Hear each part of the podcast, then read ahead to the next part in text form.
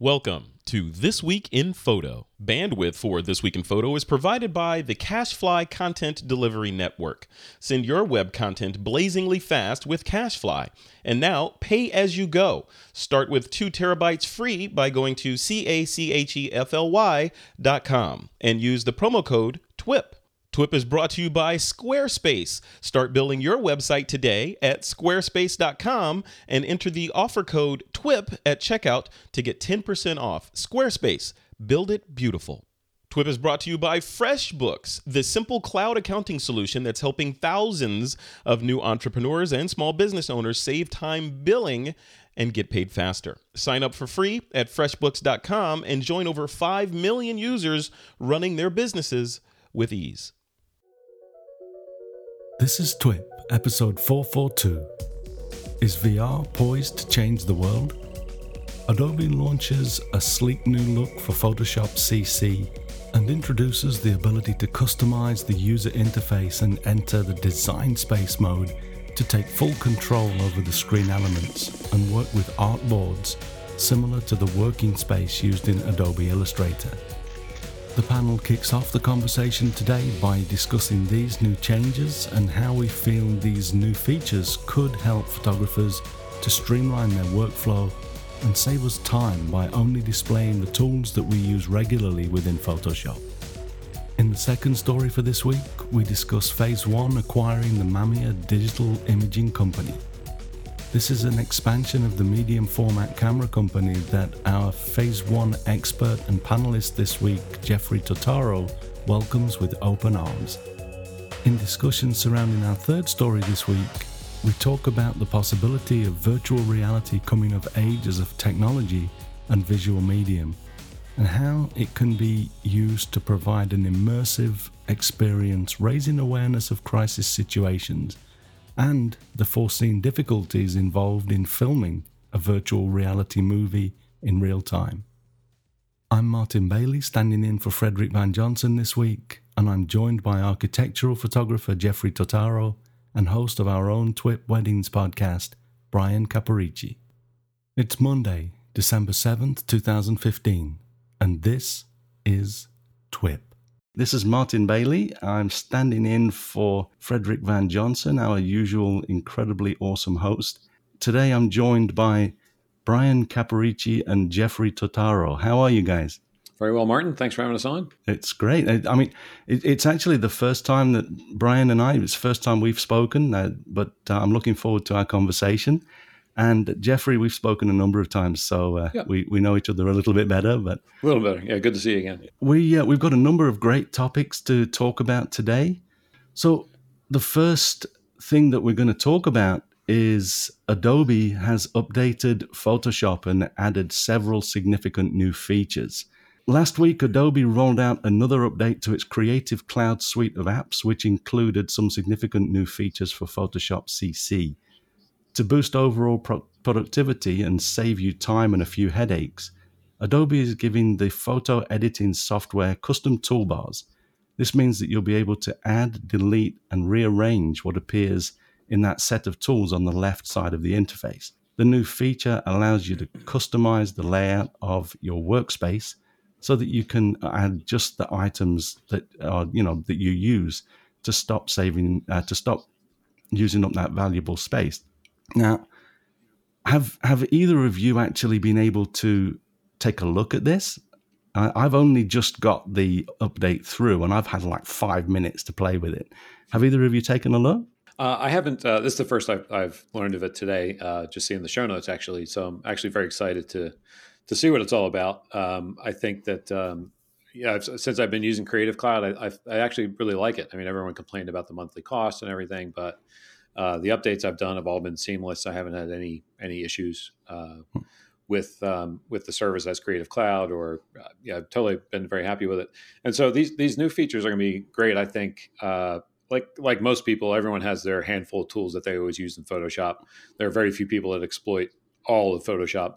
So it's it would be very nice just to to call down the the, the tools that you need, especially for uh, you might be able to see behind me. I have a dual monitor setup, so I'm not too worried about it for my day to day work in my office, but there are plenty of times where I'm in a hotel room trying to work on my 15 inch MacBook Pro and it'd be great to set up a workspace that's just dedicated to uh, to a smaller operation where I can just have just the tools and palettes that I need handy.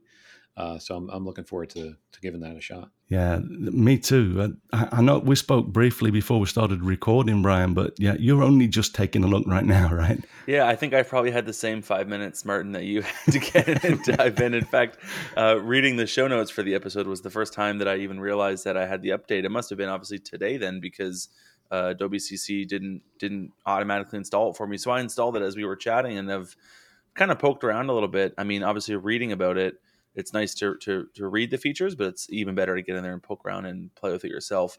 I think one mm. of the hmm. things I, I noticed immediately was, I mean, I have a, an appreciation for user interface um, and for like you know making the experience of using a software really nice. Um, that's what we do actually with with uh, with my company. We'll talk about that later on. But I've spent a lot of time in UI meetings and UX meetings, and I can really appreciate the work that they've done. It seems that they're going more with the flat design style which is definitely more on trend with where software is today. Hmm. Um, I think that was a much needed change. But one of the things that I like the most about it, and I haven't had a chance, um, like you, Martin, to get in and actually try to make the custom toolbars, but I think that that has got to be an indication of where a lot of things are going. I think customization in software is really the future of where we're at. I mean, there's only so many features and functionality, uh, you know, additions you can kind of jam into a package I think at this point it's now about refinement and making it easier and making it more customizable. And I think uh, that's probably the the first step in the right direction for that for Adobe. Mm, mm. Yeah, I I actually I've I've taken a look. I totally agree. I think that the new look of the interface looks great. You mm-hmm. you know the the flat feel when it first opened up, I was a little initially a little bit uh, surprised to hmm. see a totally new opening screen and yeah. a list of recent files to open, and then or do you want a new one? Um, it looks good, and and unlike the the unpopular recent Lightroom import dialog, obviously then you open a file or you go in and and create a new one the look is great. I think that the, for me, literally, honestly, five ten minutes is all I had. So it, I couldn't fi- easily find a way to actually customize the, the little the toolbar at the mm-hmm. side of the screen. Um, I'm I'm hoping that this is that the show notes are accurate and that that is mm-hmm. possible. I think that it, if it is, it's great because, like you say, Bryan, you know, that you you rarely use all of those tools. It'd be nice to slim it down a little bit. Um, especially, I mean, I, am using a, a tablet uh, application on the iPad called Ast- Astropad, and it would be great to get a really, I mean, just create a custom uh, interface, you know, the UI, create a custom layout just for Astropad, because then you could really n- narrow it down to the few tools that you you really use in there. Although you can use them all, um, but I I think that there's it it could, at the moment, looking at it, it could be a little bit more uh, intuitive. You know, if there is a way to do that, I can't find it yet. Hmm. And I, you know, I've been using software long enough that I should be able to. Um, but I, I think that it's it's probably there. It's just a, one of those obvious things that you can't find in the first five minutes of trying to use it. Well, I have to give you guys kudos for the in the in the bravery category. Uh, I'm not one to download software when it's initially available, so yeah, I think uh, I like That's, to wait, uh, wait around and read a few reviews and get, let, let, you guys figure out the problems with it. well, on, from past experience, we could call that bravery or foolishness. It, yeah. it goes it goes both ways. I, I think that it's it's one of those things. I, I usually download things as soon as I see a, an update. I download it. Every so often, I get bitten and I have to revert. But generally, I, I just live with the uh, with the the bad things until it gets fixed. Mm-hmm. Um, but another cool thing about this update is that Photoshop will now also support multiple artboards in the same file. So until now, we've had to rely on layers and groups to be able to toggle on and off the multiple screens. But from this new update, we can now have those on separate artboards like you can in Illustrator. Hmm. Do you think that there's, uh, Bryan, I'll, I'll throw it to you first. Do you think that there's an application for that with, with Photoshop? Well, I mean, for me, I'm I'm a wedding and portrait photographer, and so my my use in or my the time that I spend in Photoshop is not as much as it is in something like Lightroom. Um, I do spend time in Photoshop doing some graphic design, doing some basic layout stuff, but I also do tend to go to Illustrator for that kind of stuff when when I can because I want the vector um, out of it. But th- if I didn't have that feature in, in Illustrator, uh, I don't know what I would do. So for someone that does spend a lot of time in Photoshop, um, mm. that functionality, the ability to have two artboards side by side, um, is I think really useful. I mean, you can use it for versions. So if you want to see two different edits side by side, if you want to see two different graphical layouts, if you're doing any graphic design side by side, um, it's a little bit nicer than having to flick on and off layers, which is what you had to do up until now. Um, so yeah, I mean, I could see it. I could see a use for it. Do I see it as useful as it is in Illustrator? I don't know, but I also don't use Photoshop as much as you know some other photographers would. Mm. I think that that's that's probably the case with me too. I I use Illustrator for designing things and and actually creating illustrations, of course. And so I like having them in having layers, not layers, um, the artboards in in Illustrator, especially because it enables you to export them, mm-hmm. in, you know, in various ways. Um, but I'm sure that these are going to be useful in in Photoshop as well, and and some of the uh, the people that really rock with Photoshop are going to probably enjoy that new feature. Well, I, I am almost left to wonder, and, and this is it's just kind of coming to me as I'm as I'm we're talking about this. Mm. Like it, it almost seems like there's a convergence of uses in all of this. I mean, the idea of having multiple artboards for layouts makes sense because you're having multiple versions, you're sharing assets, you're sharing graphical designs, and all that. But now, if they're enabling that in Photoshop, are they trying to make Photoshop do what people use? Illustrator for. I mean, obviously there's less of a pressure to, you know, to make people need to use Illustrator because you buy CC and you have everything. But I don't know. I, I kind of feel like does it go against what we want to use Photoshop for? I mean, Photoshop, for for in my opinion, anyways, and for what how I use it, the the core of it is um, image manipulation and retouching of an image. It's it's moving pixels around. And so, what would you need multiple artboards for? I guess as I think about it and talk it out, I'm trying to really understand the use case for it. Um, but I, I certainly am open to, to hearing other thoughts on that. Yeah, what do you think, Jeffrey? Can you can you think of a a way that that might be useful?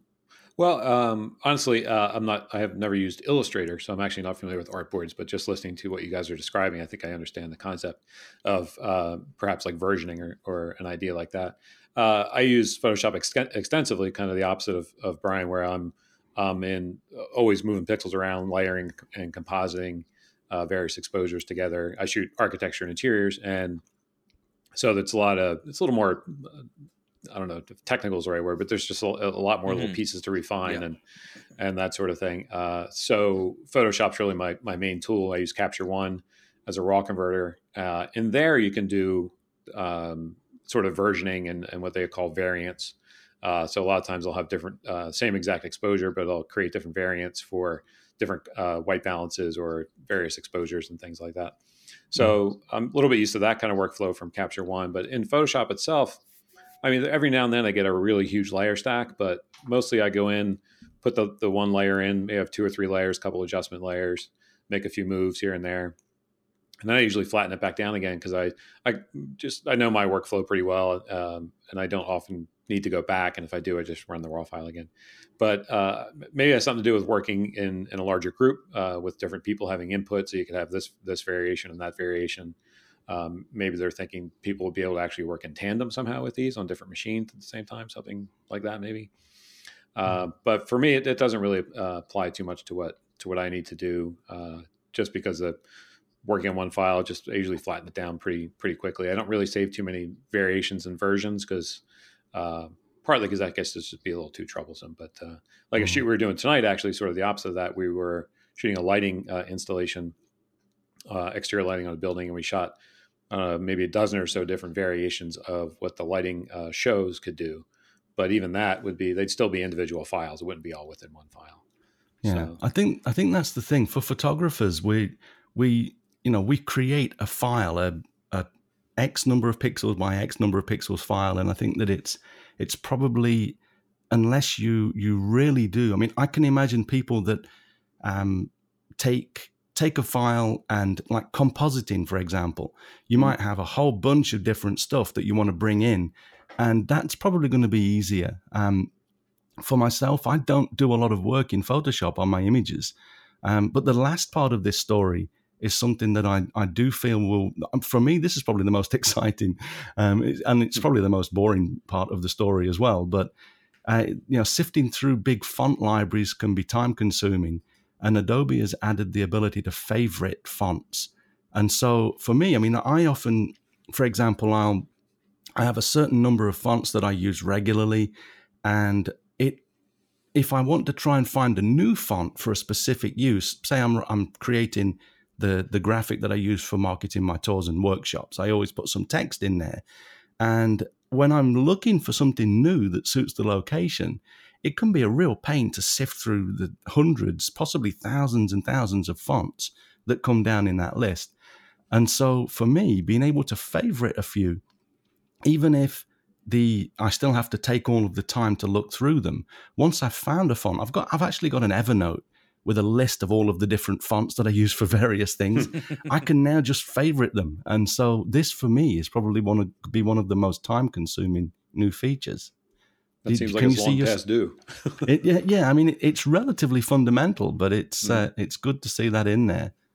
I was gonna say, I think that's like, I think we're gonna start to see um, like little things like that that make, like I said earlier, like that make the uh, the experience of using the software more fluid, more streamlined, simpler, a bit more customized. Like you're seeing in this, you know, two uh, r- relatively, you know, like not huge changes, the ability to customize the toolbar and the ability to favorite fonts, but it just makes, if you can shave a little bit of time off of every time you go and use those features, that mm. time compounded can be significant. So um, I think Absolutely. it's great that they're going to start to see little, like, th- they can take some time to do little tweaks like that to make our lives easier, to make our workflow perhaps a little bit more streamlined. And so, yeah, I mean, I can see that being a huge um, benefit. I, again, I mean, I'm I'm left to wonder.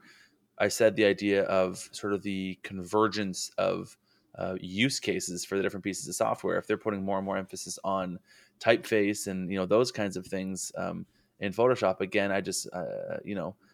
I, I, I, use I use like an InDesign or Illustrator for that kind of thing, but again, that would just be me mm. and my in the way that I use the software. So I guess they have to make mm. it um, usable for everybody. I wonder if they're going to have a similar functionality um, as those coming out for the other suites. Like if they're going to have that for Illustrator or InDesign and those kinds of things. Mm, it could be. I mean, I, I, noticed literally my, my computer's only just picked up the fact that there is an update out, and mm. there was a whole slew of updates. It wasn't just mm-hmm. Photoshop. So I right. think that they're probably this is probably more widespread. Yeah, um, nice. But it, it, it sounds like this. You know, I, I totally agree. I think that this is the right way for Adobe to be moving in in many ways because they are shaving those little bits of time off from our workflows is really important. None of us have got time to waste, and I, I think that we can sometimes spend a lot of time doing just that while we're trying to figure out which buttons to press. So, okay, it sounds like a big thumbs up here from from the panel we'll move on. After this word from our sponsor, we'll talk about phase one acquiring the assets of Mamiya. If you haven't checked out Squarespace lately, you really should pop over to squarespace.com and have a look. The templates they use are stunning and completely remove the need to do any coding or maintenance. And if you want, you can customize these templates to meet your particular aesthetic. The sites look professionally designed regardless of your skill level. You don't need any coding skill or any magic like that. Their intuitive tools are easy to use. Squarespace also has state of the art technology powering the site to make sure that it's secure and stable. And also, it's trusted by millions of people, and some of the most respected brands in the world are using Squarespace. Plans start at $8 a month, and you can even get a free domain if you sign up for a year. You can start your free trial today with no credit card required over at squarespace.com. Then, when you decide to sign up for Squarespace, make sure to use the offer code TWIP to get 10% off your first purchase. Squarespace, build it beautiful. Okay, so Phase One has acquired the assets of the Mamiya Digital Imaging Company. Phase One had held a 45% stake in Mamiya since 2009 and will now take full control over the company's production of medium format camera systems, central shutters, and lenses. Phase One is now the only medium format camera company that has full internal control of all critical components in a world class imaging system. And that comes from Niels V. Knudsen, Phase One's image professor, in a statement announcing the deal. And Makoto Honda uh, was named the president of Phase One Japan. And Mamiya's 80 employees are there in a factory. They'll be around to, to uh, obviously, hopefully, continuing to work for for Phase One. Um, but the the last thing uh, in this story, the so I guess this is Makoto Honda said Phase One Japan is committed to developing new and custom designed masterpiece leaf shutter optics in close partnership with top photographers, imaging companies, and long term design partner Schneider. This is going to be a good one. Cruise Kreuznach. Uh, so Schneider Kreuznach, and Hunt, that's that came from a statement about the deal. This is this is an interesting story. Uh, we spoke recently about um, I think it was the the people that make uh, the the drone. They they bought a big chunk of a com- of a, a, an imaging company, like very much like Mamiya. So let's see, Jeffrey, how, how mm-hmm. do you think phase? What do you think phase one expects to? How do you think they expect to benefit from taking full control of a company like Mamiya? I know that's a very open question. Uh, well, I, I, was excited to see this topic. I've been a, a phase one shooter for ten years, uh, and I'm on my third uh, digital back that I that I use from them. I started with their P25 and then the P45 Plus, and now I'm on the IQ 260. Hmm. Uh, I use those with technical cameras. Um, I really enjoyed the, the product is outstanding. I tested it against everything else that was available at the time, and uh, really really impressed with the company. I'm very happy 10 years later to see that they're still leading the industry, and I, I made an investment in the right company because at the time there were basically three other three companies, two companies, um, and so I'm excited to see this. Uh, as as the article says, they they had a 45% stake uh, back in 2009, and what that meant that they basically brought on the Mamiya, uh, the 645 um, uh, camera platform is what they basically gained from that relationship, and they rebranded that camera into a Phase One camera and updated it. And now, recently, uh, in the last year, they've introduced a whole new medium format camera system, the XF body, which is getting tremendous reviews. It's it's really beautifully designed, great user interface. Bryan, it sounds like if you're into UI, you should check this camera out just to appreciate it. It's really mm. beautifully done. Um, so I think that uh, when I read about this and and uh, heard about it, I th- I was thinking, uh, you know, it's always easy to make analogies to Apple, but Apple at this point, you know, they control their entire their entire life, start to finish. Uh, they they design and manufacture their own chips, and that means that they can design a chip to do a certain task and they don't have to pull one off the shelf and then force it to do a task and maybe that chip wasn't really designed to do that so i think in this case that that uh, phase one uh, acquiring full control of, of mamiya and also working in close partnership with schneider uh, will be able to really design everything from the sensor to the lenses and and user interface everything to really make an even much tighter product uh, that will you know, be able to exploit every every uh, facet of the manufacturing and design process. So I really look forward to it, and they're to see look forward to see what they what they do. And on the software side, they just released last week uh, uh Capture One uh, version nine. Mm. Which uh, I've been excited to upgrade to, but like I said, let some other people do it first. um, it does have some some nice new features, but um, yeah, they've really been a leader in in raw processing software and uh, you know, plenty of people just like to stick within Lightroom, and I get that sort of a nice and uh, easy environment. But for um, people who maybe need a little more horsepower, Capture One is, is tremendous. Or if you shoot tethered, uh, Capture One's tremendous, and I'm sure they'll continue to to make that even better. So, uh, I, and then and you look at the competition a little bit, like like a company like Hasselblad, they just um, I think even just last week or two weeks ago, they they took a huge knife and cut a big chunk off their prices which is seems to me, and again, I don't know all the details of it, but seems a little desperate to me.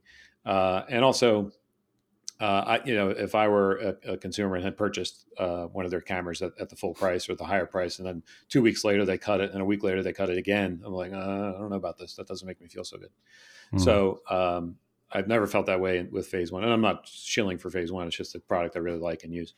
Um, so uh, you know, they they've always kept their customers in a um, you know you're, you're you're you're sort of in the family as they like to say and so there's always a good trade in path if you want to upgrade your back and things like that so uh, i think it's just going to make them even stronger player in the market and uh, look forward to seeing seeing what else they do Mm, yeah, I would tend to agree. I mean, Mamiya, with, with me living in Japan here, obviously Mamiya is a is a Japanese company, and I'm mm-hmm. I'm um, I'm always really uh, initially disappointed to see, from my perspective, outside or overseas companies come in and, and buy big chunks of, of companies here.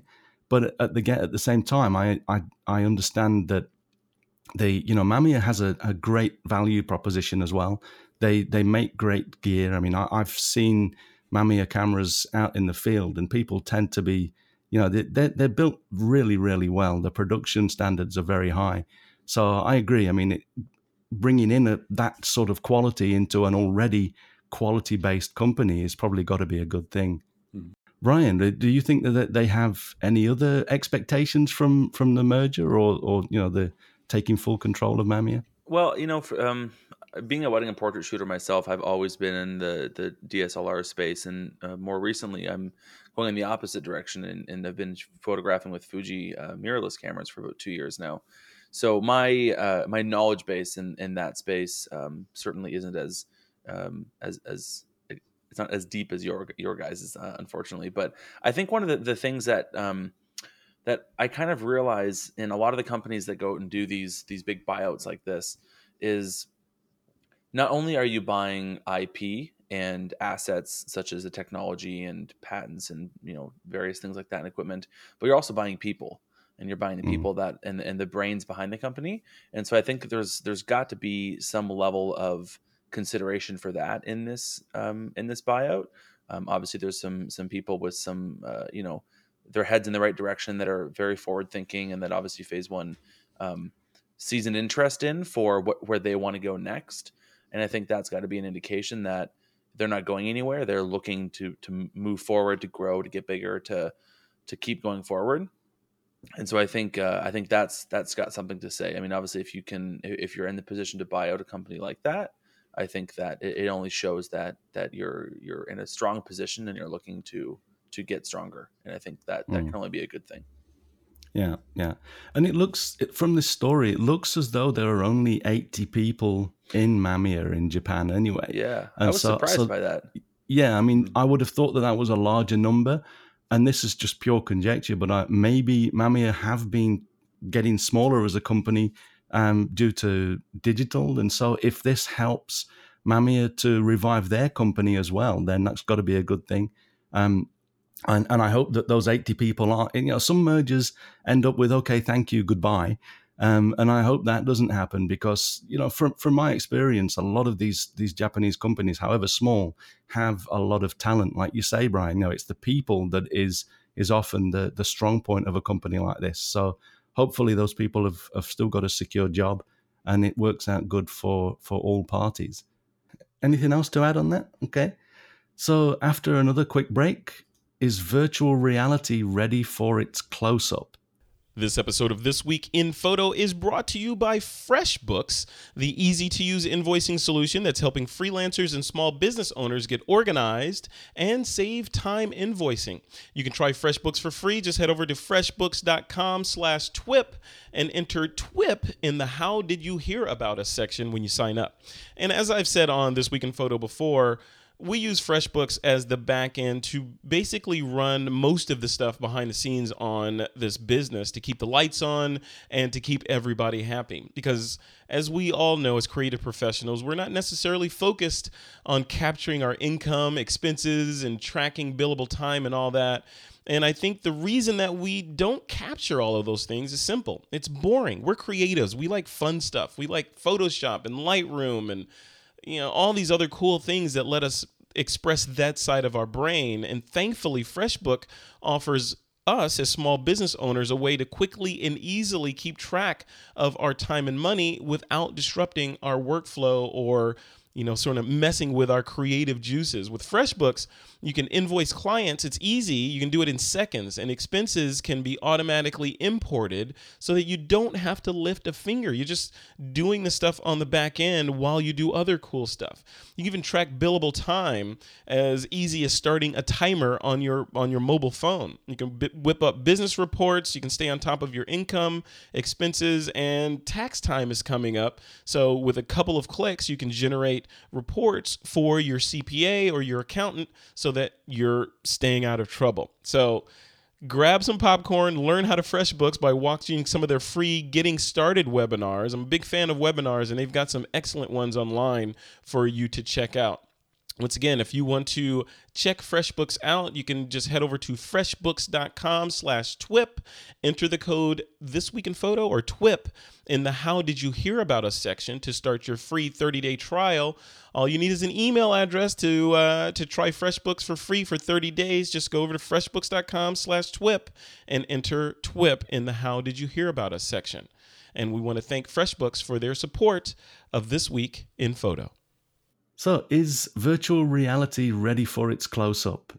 When Facebook spent 2 billion to buy virtual reality headset maker Oculus VR in 2014, the purchase seemed a little kooky. Google's cheeky response a year later, a cardboard VR viewer called Cardboard that sells for $20, suggested that something was up, but it wasn't clear what. There is anecdotal evidence that in, in fact, virtual reality is closer than ever to becoming something. The New York Times recently conducted an impressive experiment by filming short documentaries in virtual reality and distributing Google viewers to more than a million subscribers. A stub of Nokia, the part that remained independent from Microsoft, introduced a $60,000 professional VR camera uh, professional quality VR camera, the Ozo, and it's targeted at Hollywood. So Nokia figures it will play, pay for the latest technology if it means attracting and retaining audiences. So this this is an, an interesting story. Um, Bryan, have you? What's your initial reaction to this? Do, do you, I mean, are you do you are you do you have anything to do with VR or?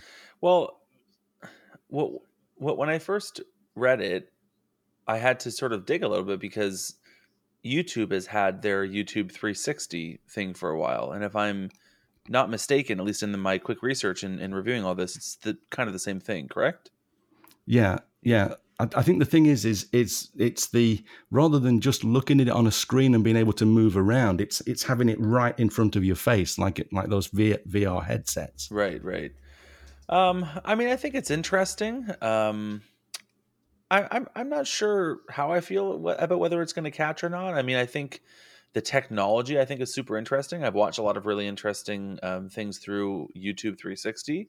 Um, MythBusters has one where you're actually out there swimming in the coral reef with a bunch of sharks, and you can just move your phone around as if you're there and looking at things and all that. And I think it's really fascinating to be able to to um, you know watch a video to to that level of control. I think it kind of adds another element, another dimension to watching um, some kind of film like that. Um, I saw another one where it was one of the companies, the first company ever to announce a product through, you know, that kind of virtual reality 360 kind of view, and it was a company where like you you were kind of in their their lobby uh, of their of their business and and the CEO or whatever would walk out and was like welcome and talking to the camera. But while he's doing that like you could kind of look around and look at the desk and the receptionist and there's a whole bunch of little Easter eggs hidden. So like you could like someone was like playing something off in the corner and all that. I, I just think I think the technology has some really really interesting use cases. Do I see the virtual reality side setting in at any point? I mean uh, yeah, possibly. I mean, you know, 3D uh, ha- had a pretty good go. I mean, it's still going pretty well, but I don't think it took off as well as everyone had expected it would take off either. So I think this is just another attempt at seeing what's going to stick and what's not going to stick. And I think uh, mm. the hmm. technology's there. I think it's now in the hands of the creatives that use it to see what what can we do with it. Yeah, I you know, I saw a I think it was a TED talk that I I watched a few weeks ago um just coincidentally about I think it was how um, a person was using VR to relay or to to increase the awareness of crisis situations. They this it was. I, I should look this up. I, in fact, I'll look it up and put it in the show notes so that people can check it out. But um, the there was there was a woman that had taken um, you know created VR footage from things like a I think it was a young girl in Syria who was just talking, you know, very innocent and just this young girl talking. She starts off singing or humming a song, and then a bomb goes off next to her. You know, it's like this this innocent situation where it's it's like a warm afternoon. People are, are drinking in ca- drinking coffees in cafes or whatever, and they and then all of a sudden a bomb goes off, and they were using this footage to raise awareness. I mean, hmm. we we get we get all and and you know that what happened, for example, in France recently is atrocious, and and we don't you know we don't. I'm not in any way trying to belittle that, but we we tend to really talk a lot about things that happen on our own soil. But in Syria and various countries around the world, that, that sort of stuff happening is happening daily. And I think that the the point of this TED talk was that VR, if you watch a watch something two dimensional on a video, you you remember a certain amount or it affects you only a certain amount. But if you watch an experience like that, you know, a, a, you're, you're talking to a little girl and a bomb goes off, then it it affects us differently because we're totally enshrouded in that environment. You know, we have these glasses on, and as we move, it's as though we are actually in that environment.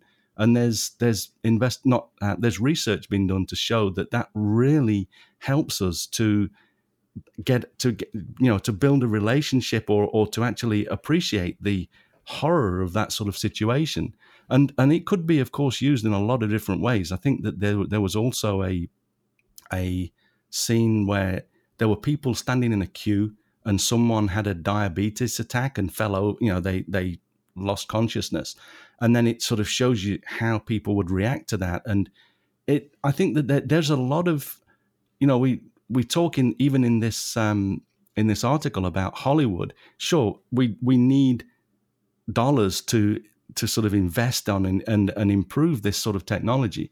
But VR is not that new. It's it's just, you know, I remember 15, 15 20 years ago, people started to talk about this.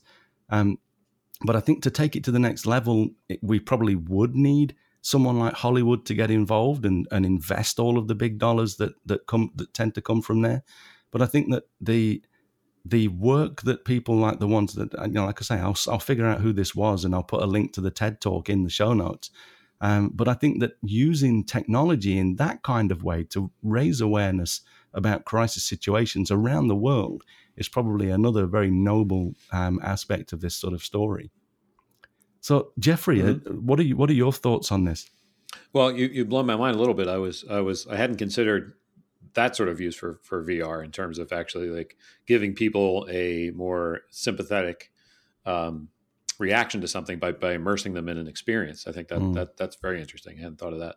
I was thinking of it more on the sort of entertainment uh, mm-hmm. uh, playing that's, field. That's yeah, yeah. In terms yeah. of video games and um, and you know, movies, that kind of things. Uh, um, a friend of mine went recently. They, they had a, a demo of this uh, in Philadelphia on South Street, uh, in like a, a, a, truck or a trailer you could go into and, and experience it. And he said it was unbelievable. Like you can go under the ocean, you know, all, all kinds of different different experiences that they ran you through in their demo. And so, uh, to me, it's it, it, seems great and interesting, but also it seems like if you're going to use it uh, or purchase it or however however people interact with it, it seems like something you really need to dedicate time to. It's like okay, here I'm going to mm. put these things on.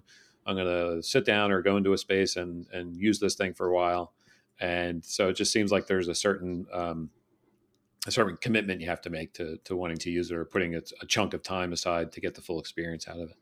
But then I'm mm-hmm. thinking more about it, and when you were talking about the you know the, the other potential uses, I'm thinking that there's probably uh, many applications that could be used in terms of training uh, for yeah. a variety of things, uh, just to be able to to experience different different ways of, of doing any any sort of task or learning any kind of skill uh, where that could be that could be really helpful because obviously uh, you know a lot of, a lot of us learn different whatever Photoshop techniques or things like that are very 2D that work well on YouTube. But if there's some sort of more three dimensional task you're trying to maybe maybe it's a sport, maybe it's a something else that's definitely a more three dimensional task, then this virtual reality could be really interesting. And maybe it ends up being not something you own, but maybe you go to a place.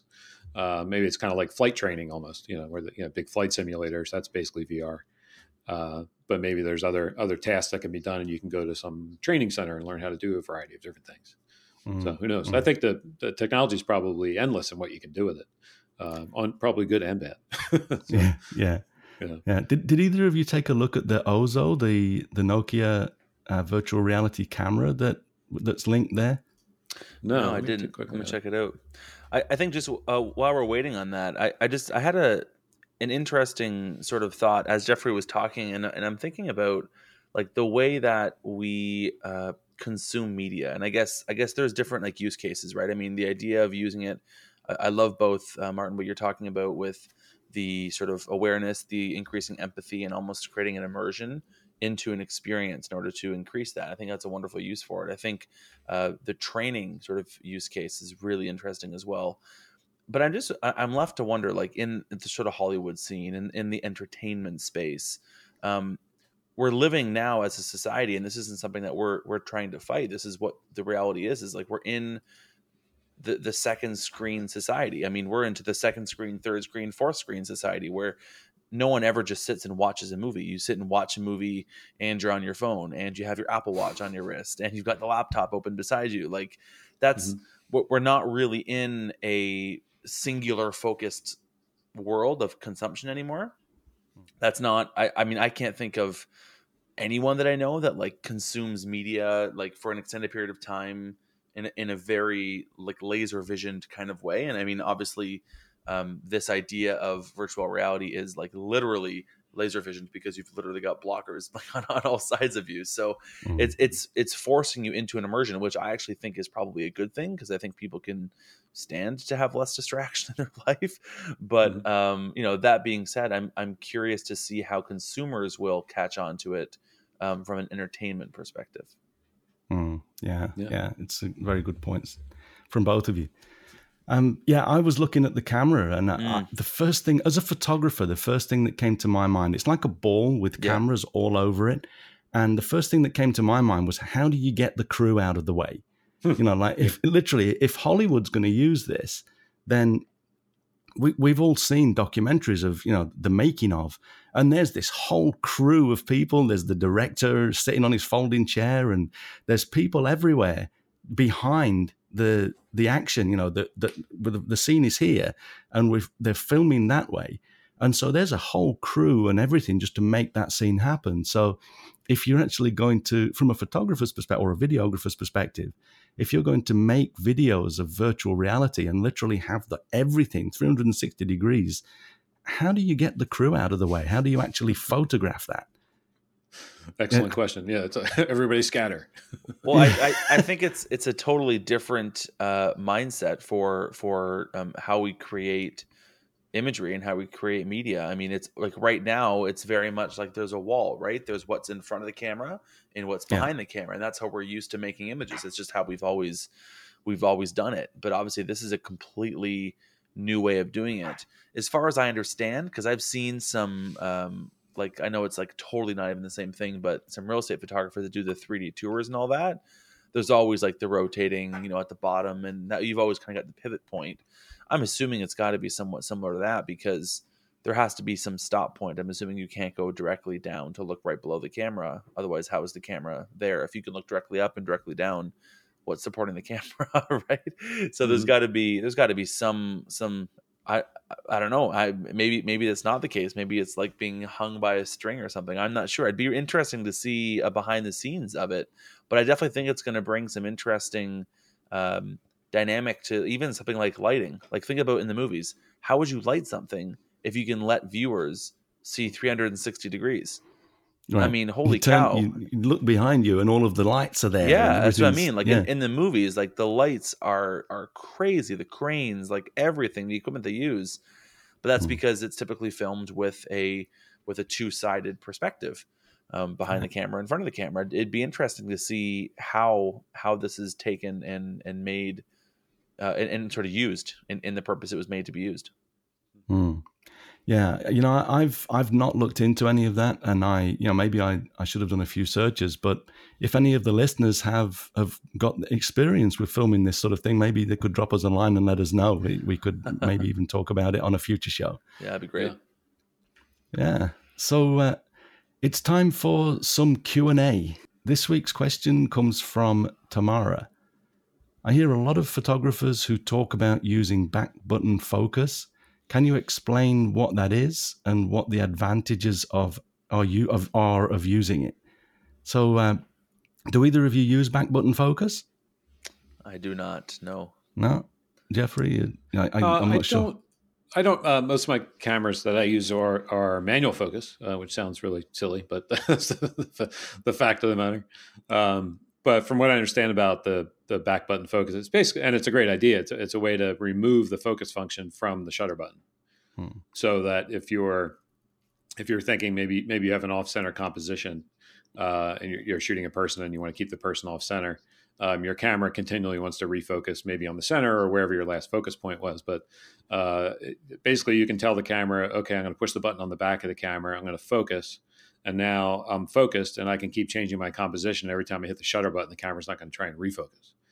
So it's just a nice way to isolate uh, the two functions, uh, separate them from each other, so that you can focus when you want to, and then you can keep shooting without the autofocus sort of getting in the way. We've all been there, where autofocus camera keeps looking around for something, or you you had the the the AF um, spot on the right, and then you want it on the left, but you forgot to move it, or whatever the case may be. But I think it's uh, uh, for people shooting uh, portraits or action or anything that that where uh, autofocus is a real asset, that it's probably worthwhile getting to know this function on your camera. It seems like a lot more cameras have it.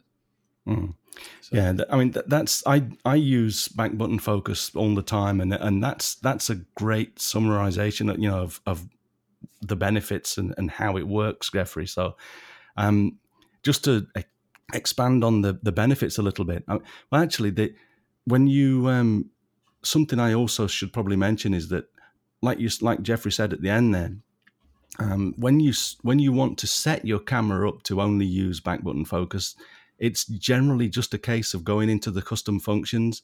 Uh, on a on Canon cameras, you you go into the to the custom function screen and, and you just you basically tell the camera that you do you no longer want the shutter button to initiate the focusing. Um, if it activates focusing, all of that stuff that Jeffrey started just said starts to come in. And you've got to keep, if you want to recompose, you've got to keep your finger half pressed on the shutter button. And that kind of um, makes it more difficult to work in some situations. The next thing that you do, though, I mean, normally the back button, the back focus button, AF, AF on, and it's got various ways that it says it. There's a button on the back of the camera. Um, sometimes there isn't a button and you have to use something like the flash exposure uh, lock button to do this or sometimes you can use both depending on you know on the ergonomics of the camera um, but yeah the, the, there's two parts to the settings. Um, one is to stop the shutter button from focusing. The second is to just ensure that the right button on the back of the camera is going to activate the focus mechanism. And but to expand a little bit on the on the benefits i really like using the back focus button because it allows me to access all three focus modes without changing a setting on the camera. And by that, what I mean is if I press the button on the back of the camera with my thumb, then the camera auto focuses and I, I use autofocus just like the camera's set up. Now, if I set my camera to use continuous focus or uh, AI servo, which which is the Canon term for continuous focus, then that means if I want to track with a, with a, a subject, say I'm shooting wildlife or sports, while I want to track with the subject, I just keep my finger on the back focus button, and that puts me in auto fo- in continuous focus or AI servo mode.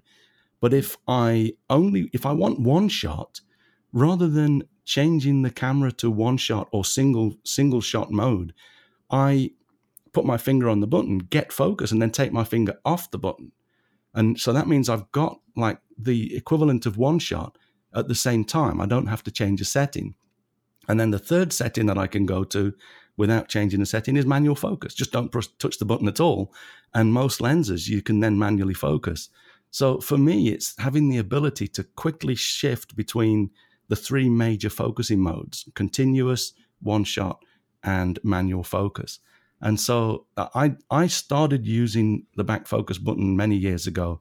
And one thing that I I will add a little bit of advice on if Tamara is going to give this a try. Don't do it the, when you're about to go off on an important shoot. I had one guy, I was talking about this on a workshop a few years ago, and I had one guy who the next day was, we were in like minus 30, and he was saying, My autofocus is frozen. You know it's a, just a, a, coincidence that you're in you're in a situation that you're not normally in. Um, his autofocus wasn't working and he had he assumed that the lens had frozen up um, or something in the camera had frozen up. But what had happened is he'd put his camera into back focus button the next the day before and forgotten that that, that the shutter button was no longer going to work hmm. um, so don't do it in, at the start of an important shoot um, and also, when you do start to use the back focus button, you will forget to focus a few times until you really get used to it. It needs to become like total muscle memory. You know, when you want to focus, you hit the back button. I, I don't think about focusing with the front button anymore because I've been using the back button for like 10 years.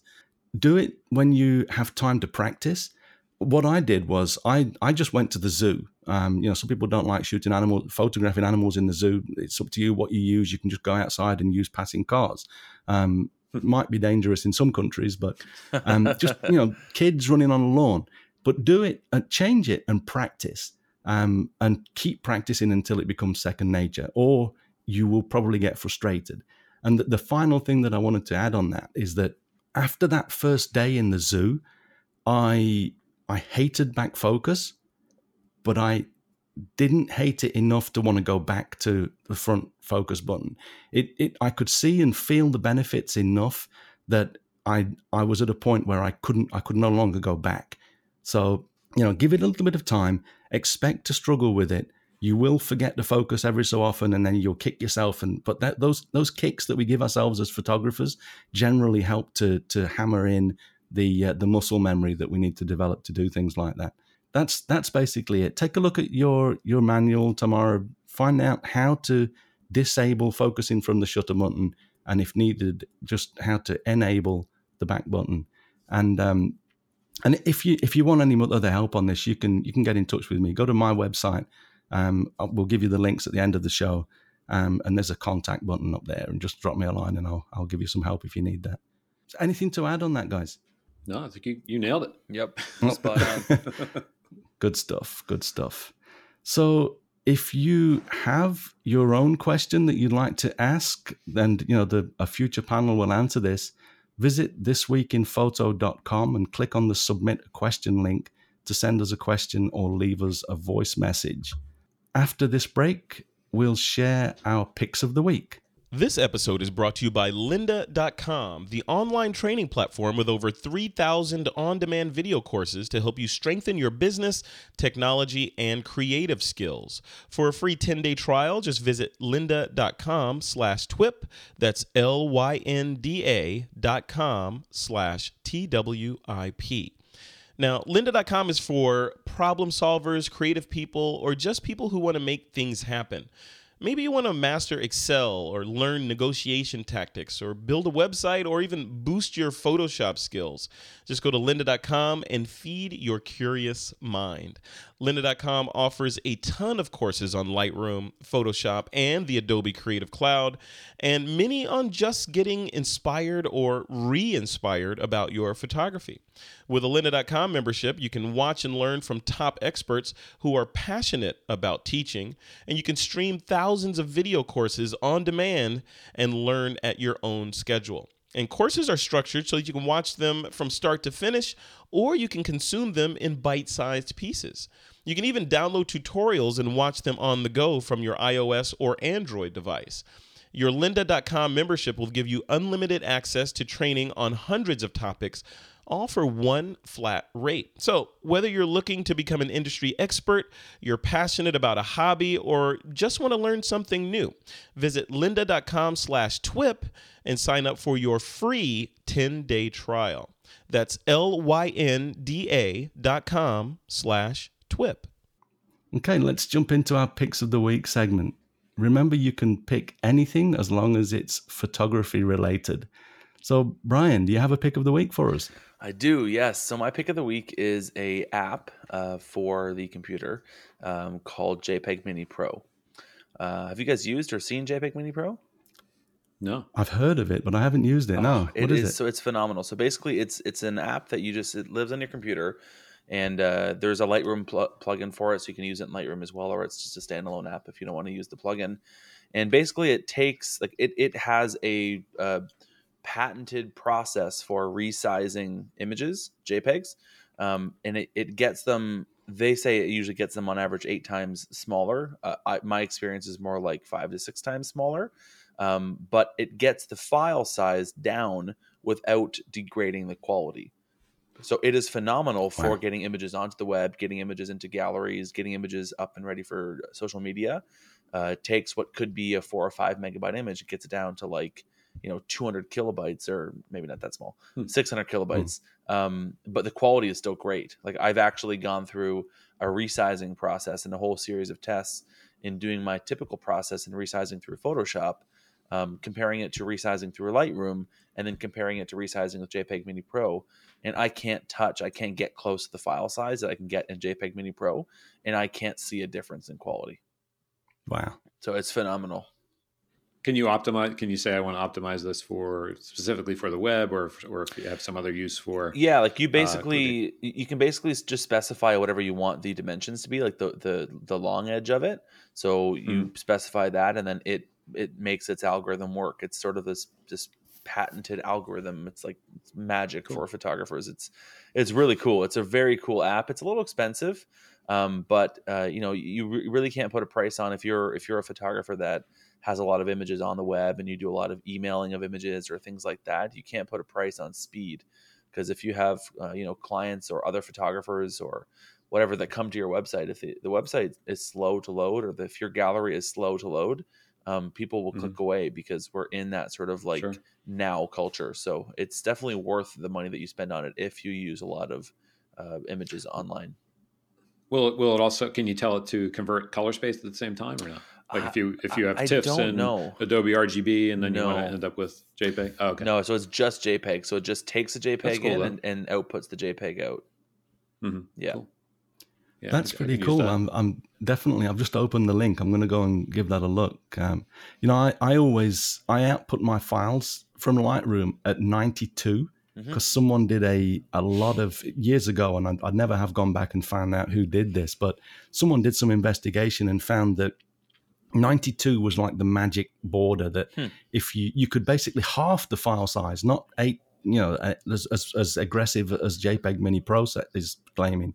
Um, but it basically halves the file size and there is absolutely no way that you can tell any difference but the reality is is that depending on the content of the photo you can often be more aggressive and still not be able to tell yeah and i've got some very big um, 1920 pixels wide photos that are on the splash page of my website and i had to go in and literally be as aggressive as possible and just keep checking them to see if I could Mhm. visually tell any difference. And it sounds like JPEG Mini Pro is doing that for us. It's it's going through and analyzing and seeing how far it Mhm. can push the the um, the compression without actually being able to see any difference. So yeah the, that's got a be. Sorry, Bryan. No, it's, the interesting thing is, so I do the same thing. I actually export out of Lightroom at 90, um, and I'll take my export out of Lightroom at 90 and take that JPEG and put it into JPEG Mini Pro.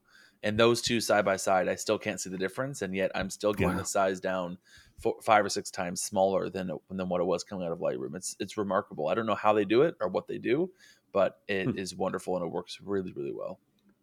Great. Wow, I've got a little job on my hand this afternoon. I think. Um, yeah.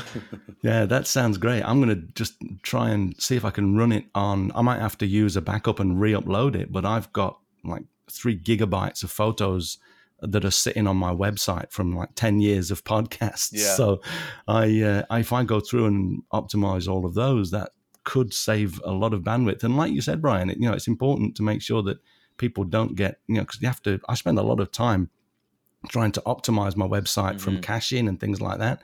But even any cache, the person, the, the viewer is still going to download that image to their um, as fast as it can be. Mhm. It's still there's still a lot of limitations. So this sounds great. Yeah. great pick. Awesome. Yeah, great. I'll give that a try too. Yeah. So Jeffrey, do you have a pick for us? I do. I have one. Um, it's something I've, I've, yet to actually own. Uh, I did order it uh, today, and it's something I've had my eye on for a long time. Um, I uh, am a big fan of uh, Arca Swiss tripod heads.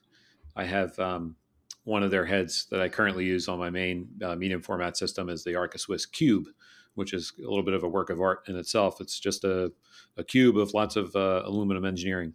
Um, has great self-arresting drives. This head is great for you know x-axis, y-axis, getting everything nice and parallel and square and everything. And Arca Swiss is also known for a long time for their great ball heads, which uh, a lot of landscape photographers use, and um, people who don't need things to be quite so rectilinear. Uh, so what they've come up with is sort of a hybrid of these two. So they, they took all the advantages of a ball head and all the advantages of a, a, a geared uh, head nice. and and and put it into this thing called a D4. And it comes in a few different versions. One's geared, one's not geared, and it comes in three different clamp styles. Uh, but basically, uh, for me, I like it because I, will still keep the cube on my primary uh, big heavy tripod, uh, but I always have a secondary tripod for either a smaller camera or, or setting up a second shot. Um, but I've always had a ball head on that tripod because sometimes I need that sort of looking up shot that I still need to be on a tripod, and it's too hard to get an X Y axis uh, tripod head um, to do what I want. It's easier to use a ball head. But when I do need the camera to be nice and square, the ball head's really a pain in the neck. So this this head is uh, is is going to be um, a dream in that sense because it'll, it'll it'll serve both functions. So you can lock and unlock it uh, and and just be able to use the geared functions. And they're nice geared functions because they're the self arresting drives. Mm. You, you, don't have to unlock the knob and then move it and relock the knob. You just turn it and then it turns and it stays there. Oh, um, oh wow! So it's um, but you're paying for all that technology uh, and and precision. Um, the head is depending on how, how, it's configured and which version. It's somewhere between um, I think 750 might be the lowest one, which is the ungeared one. The geared one's around 11 or 1200 bucks. So it's nice. Yeah, it's not inexpensive for a tripod head, but I've I learned a long time ago that the the tripod again, I'm always on a tripod, is really a, a critical piece of equipment. So um, uh, I'll continue to use the the Cube, which is a, a, great head, but I'm really looking forward to this D4 because uh, I also recently bought the uh, Sony A7R2 as my secondary camera, and I just feel like I'm going to be using that even more uh, than I use because before I used to use the Canon 5D Mark II. Nothing wrong with that camera; it's a great camera, but the difference in file size between my Phase One 60 megapixel and the the 5D at what was that 22, 24 mm. or something like that. Mark II was 21, I think. 20. Okay. Um, mm it's just too big a difference. Like I was not using the Canon as often because I felt like the file size difference uh, from my client's perspective was like, oh, this one's a good file and this one's a less good file. So with the Sony, there they'll be more similar quality. So I feel like I can sort of interchange the two cameras and use the more appropriate camera for whatever I'm doing.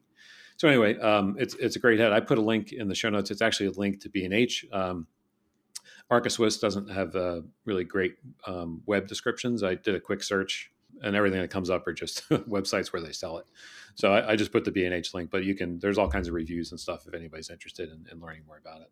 Um, this is, looks great. I mean, that mm-hmm. Arca Swiss make really good quality products. They've been around for like ever. So yeah. I, uh, I'd, I'd, love to give this a try myself as well. Um, it is a good price, but you know, you, a lot as with a lot of things, you get what you pay for. And yeah, um, yeah. So on the, I'm looking at the the B&H page. It says leverage weight capacity 75 pounds. Mm-hmm. Is is that the amount of weight that it can support? I don't know what that, that what that uh, specification really leverage weight. Um, not, maybe that's something to do mm. with force on it or something. I'm yeah. not really sure. Um, wow. it, it, will. They they say uh, in some of the reviews I've seen of it that it'll easily support a, a medium format camera system and probably, you know, which is actually reasonably heavy. Um, if, uh, but I, it, it's extremely solid. And the, the Arca Swiss Cube that I use, I've had for eight or nine years. That thing will support you know anything. That's um, wow, wow, super it, strong. It does it does say here load capacity seventy five pounds. If I mean, yeah. So so it would it would it would obviously support all of your your big medium format gear as well. So oh yeah, that's way less yeah. than seventy five pounds. yeah, yeah, yeah. Wow, and, beautiful um, head. The other nice thing about it that that uh, may not be obvious is that um, when you look at it, it doesn't have these long levers and, and things sticking off of it like a typical pan tilt head. So it's um, you know the old uh, Gitzo heads um, that I used to use on the, the film cameras had had really long handles on them, which were great for leverage and trying to move a big camera around. Um, but you're, I was always banging into them, you know. Mhm. So and and that's that's the most annoying thing when you're, you know, five exposures into a twelve exposure film shot. You're like, oh, I just banged into the camera. Yeah. So that's you one. You never know if you've moved it, do you? Yeah, exactly. So you like start over again. So that was one big appealing factor of the cube uh, as well. It, it has no knobs; it just has little, um, or no long handles. It has little knobs. And this D4 has is very similar, very compact. The whole thing, depending on the size of your camera, could easily reside completely under the camera. So there's nothing really sticking out uh, Nice. to bang into or or have anybody uh, hit. So really well designed, worth a look. Good stuff. Yeah, looks great. Mhm. So great picks, guys. Thank you. Um, I'm going to pick uh, an iPhone app called Mission Pick, and this is basically a. We talked a little a little bit a few weeks ago when I was on Twip about the uh, what was it?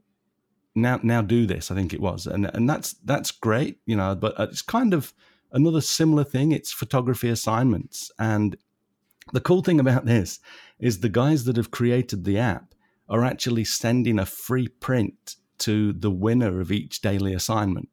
And you know so i just think that that's so generous of them. They you know that from what i can tell they're, they're not making not making money with the app at the moment but you know they they seem like generous guys. They they've got an obvious passion for for assignments and photography. And so uh, i just thought that I, i'd make this my pick today. Uh, i'll put a, a link to the app in in uh, the app store or in itunes uh, but uh, it's basically mission colon pick and and that's the name. So give check it out. It's uh, it's a great little app. Gets really good reviews. yeah yeah. People really tend to seem to be to be liking it. So Wow. it's it's got to be worth a try. It almost seems like it's it's like social combined with like it's like a gamification of social, which is which really seems interesting. Yeah, that's yeah. uh, that's it's- really they've cool. got a great edge on it. Very, very cool, very on trend too. yeah yeah nice stuff. So give that a try if if you if you'd like to. And i uh, i think that just about takes us to the end of the show. So before we sign off what have you guys got planned in the coming months Bryan? Well, um, for those listeners that maybe know me from the wedding and portrait space, um, about a month ago, as of the time of this recording, uh, we launched our software for photographers, which uh, we've been working on for two years. It's called Sprout Studio. And basically, it's uh, the photography industry's first all in one system. So it does online galleries and studio management and invoicing and questionnaires and album proofing and everything you need to do to run a successful wedding and portrait photography business. Uh, it does under one roof. So we launched that about a month ago, and we're just head down and, and continual development on that. And like I was saying earlier at the beginning of the show, when I said I've been living in UI and UX world for a couple of years, um, Mhm. gosh, I've talked about every pixel on every single button in that app, and so we really thought it out. So it's something I've come to grow and love and appreciate. Um, but in in doing that, one of the things that I'm uh, super passionate about and very much living in the space of is this process of um, educating photographers and teaching photographers and helping photographers move away from this social stigma of busy.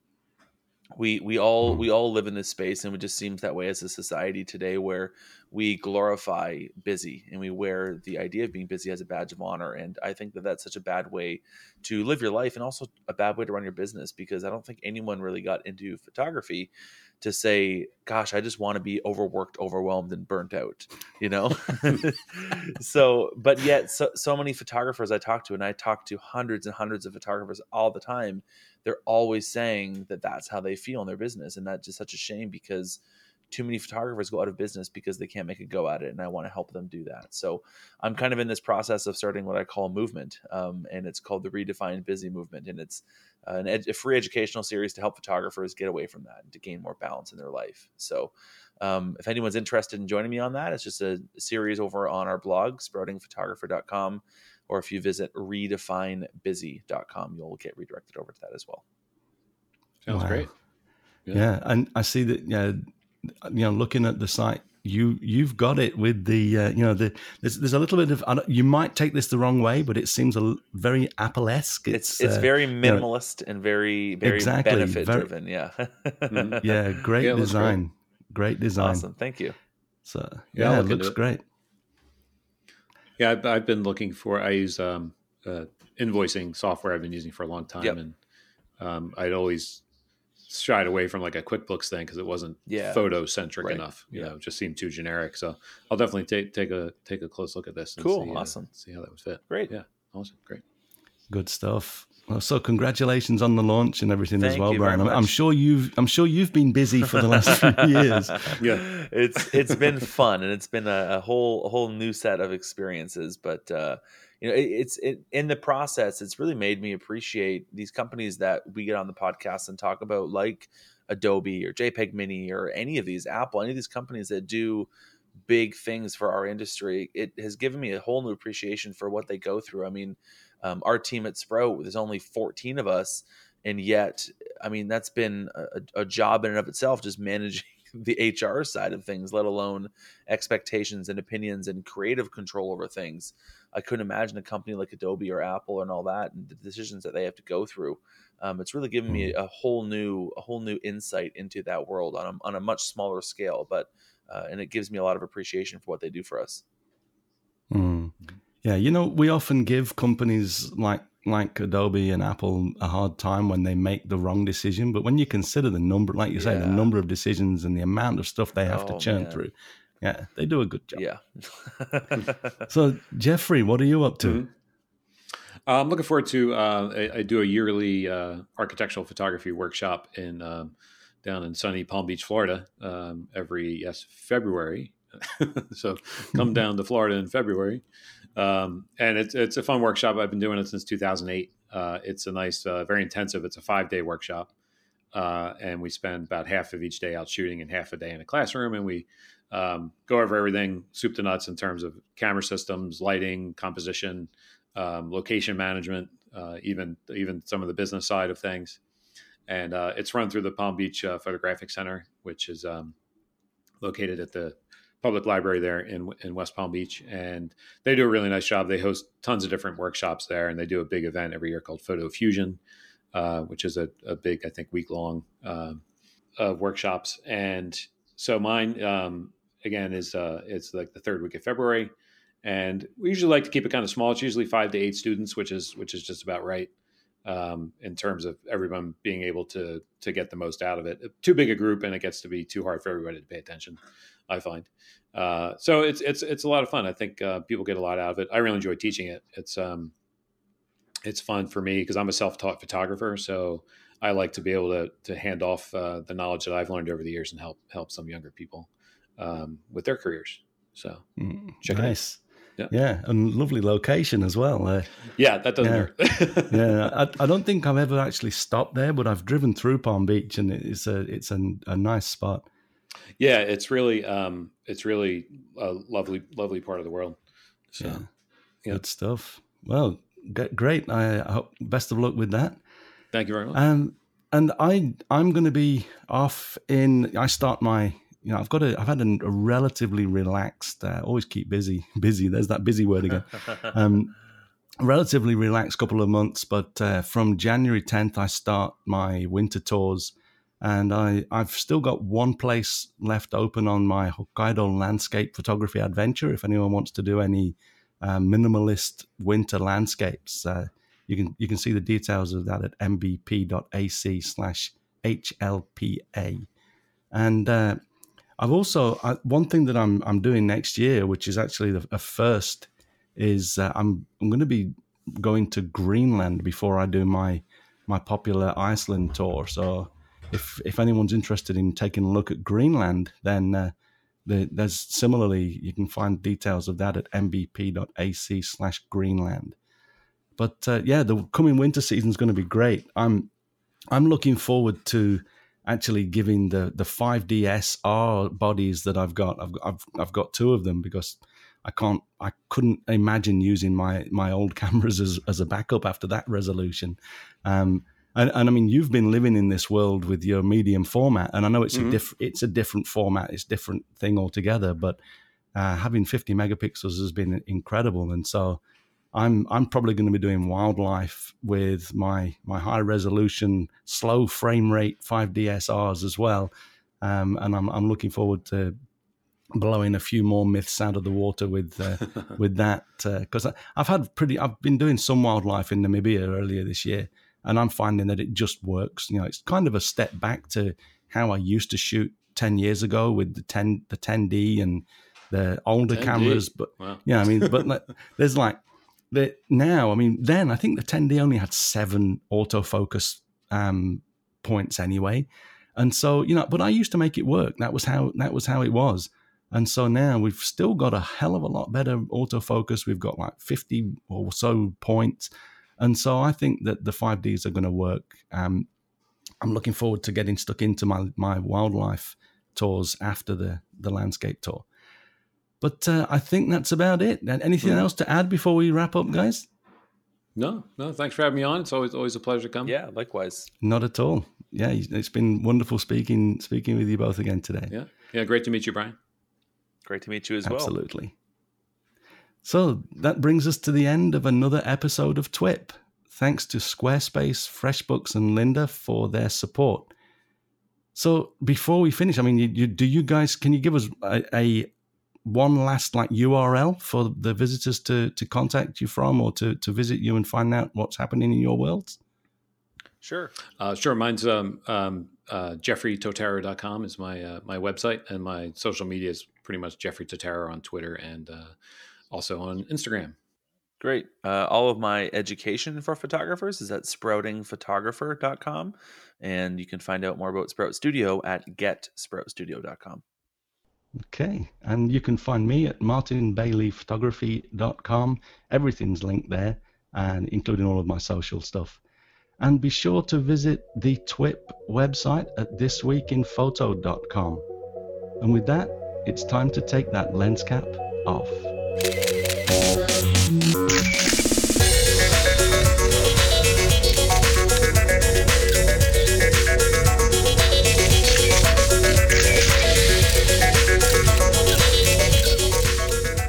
In Photo is a PixelCorps.tv production, produced by Suzanne Llewellyn, with technical producers John Riley and Alutha Jamakar.